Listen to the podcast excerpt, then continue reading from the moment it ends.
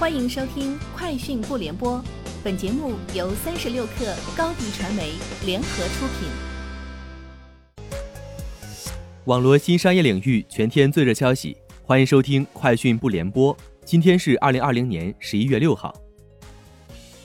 天眼查 App 显示，近日北京滴滴无线科技发展有限公司新增一条商标信息，商标名称为“滴滴外卖”，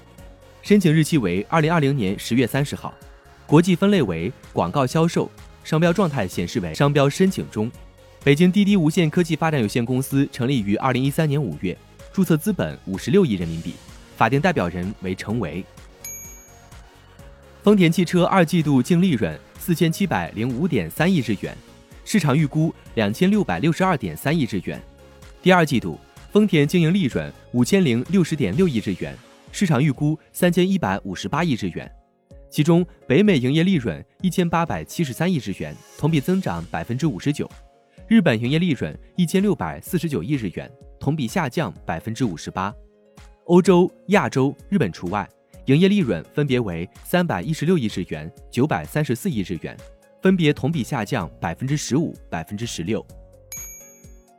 迪士尼影业宣布，原计划在年内上映的两部院线影片《失控玩家》。和尼罗河上的惨案全部撤档，迪士尼并没有公布两部影片的新上映日期。美国风险投资公司发布的最新研究显示，截至今年九月份，苹果支付应用 Apple Pay 已经在五点零七亿部 iPhone 上被激活，高于二零一九年九月的四点四一亿，增幅约为百分之九。这意味着其年增长率高达百分之十五。部分原因是新冠肺炎疫情期间非接触式支付的增加，另外，零售商和银行的采用率同比增长了百分之二十。十一月六号晚上九点，苹果 iPhone 十二系列新品 iPhone 十二 mini、iPhone 十二 Pro Max 正式上架苹果天猫官方旗舰店以及苹果官网，消费者可优先全款购买。其中，苹果天猫官方旗舰店提供十二期分期免息。首批预购商品将在十一月十三号陆续发货。美国东部时间十一月五号晚上八点，SpaceX 猎鹰九号火箭从佛罗里达州卡纳维拉尔角成功起飞，并在大约一个半小时后将美国太空军的 GPS 卫星送入轨道。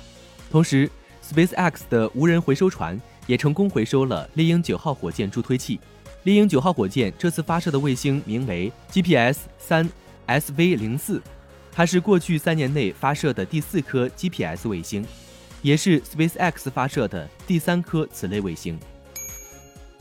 特斯拉在其官网上线了特斯拉品牌的龙舌兰酒 Tesla Cola。Tesla Cola 被描述为一款小批量高档酒，百分之百采用龙舌兰酿造，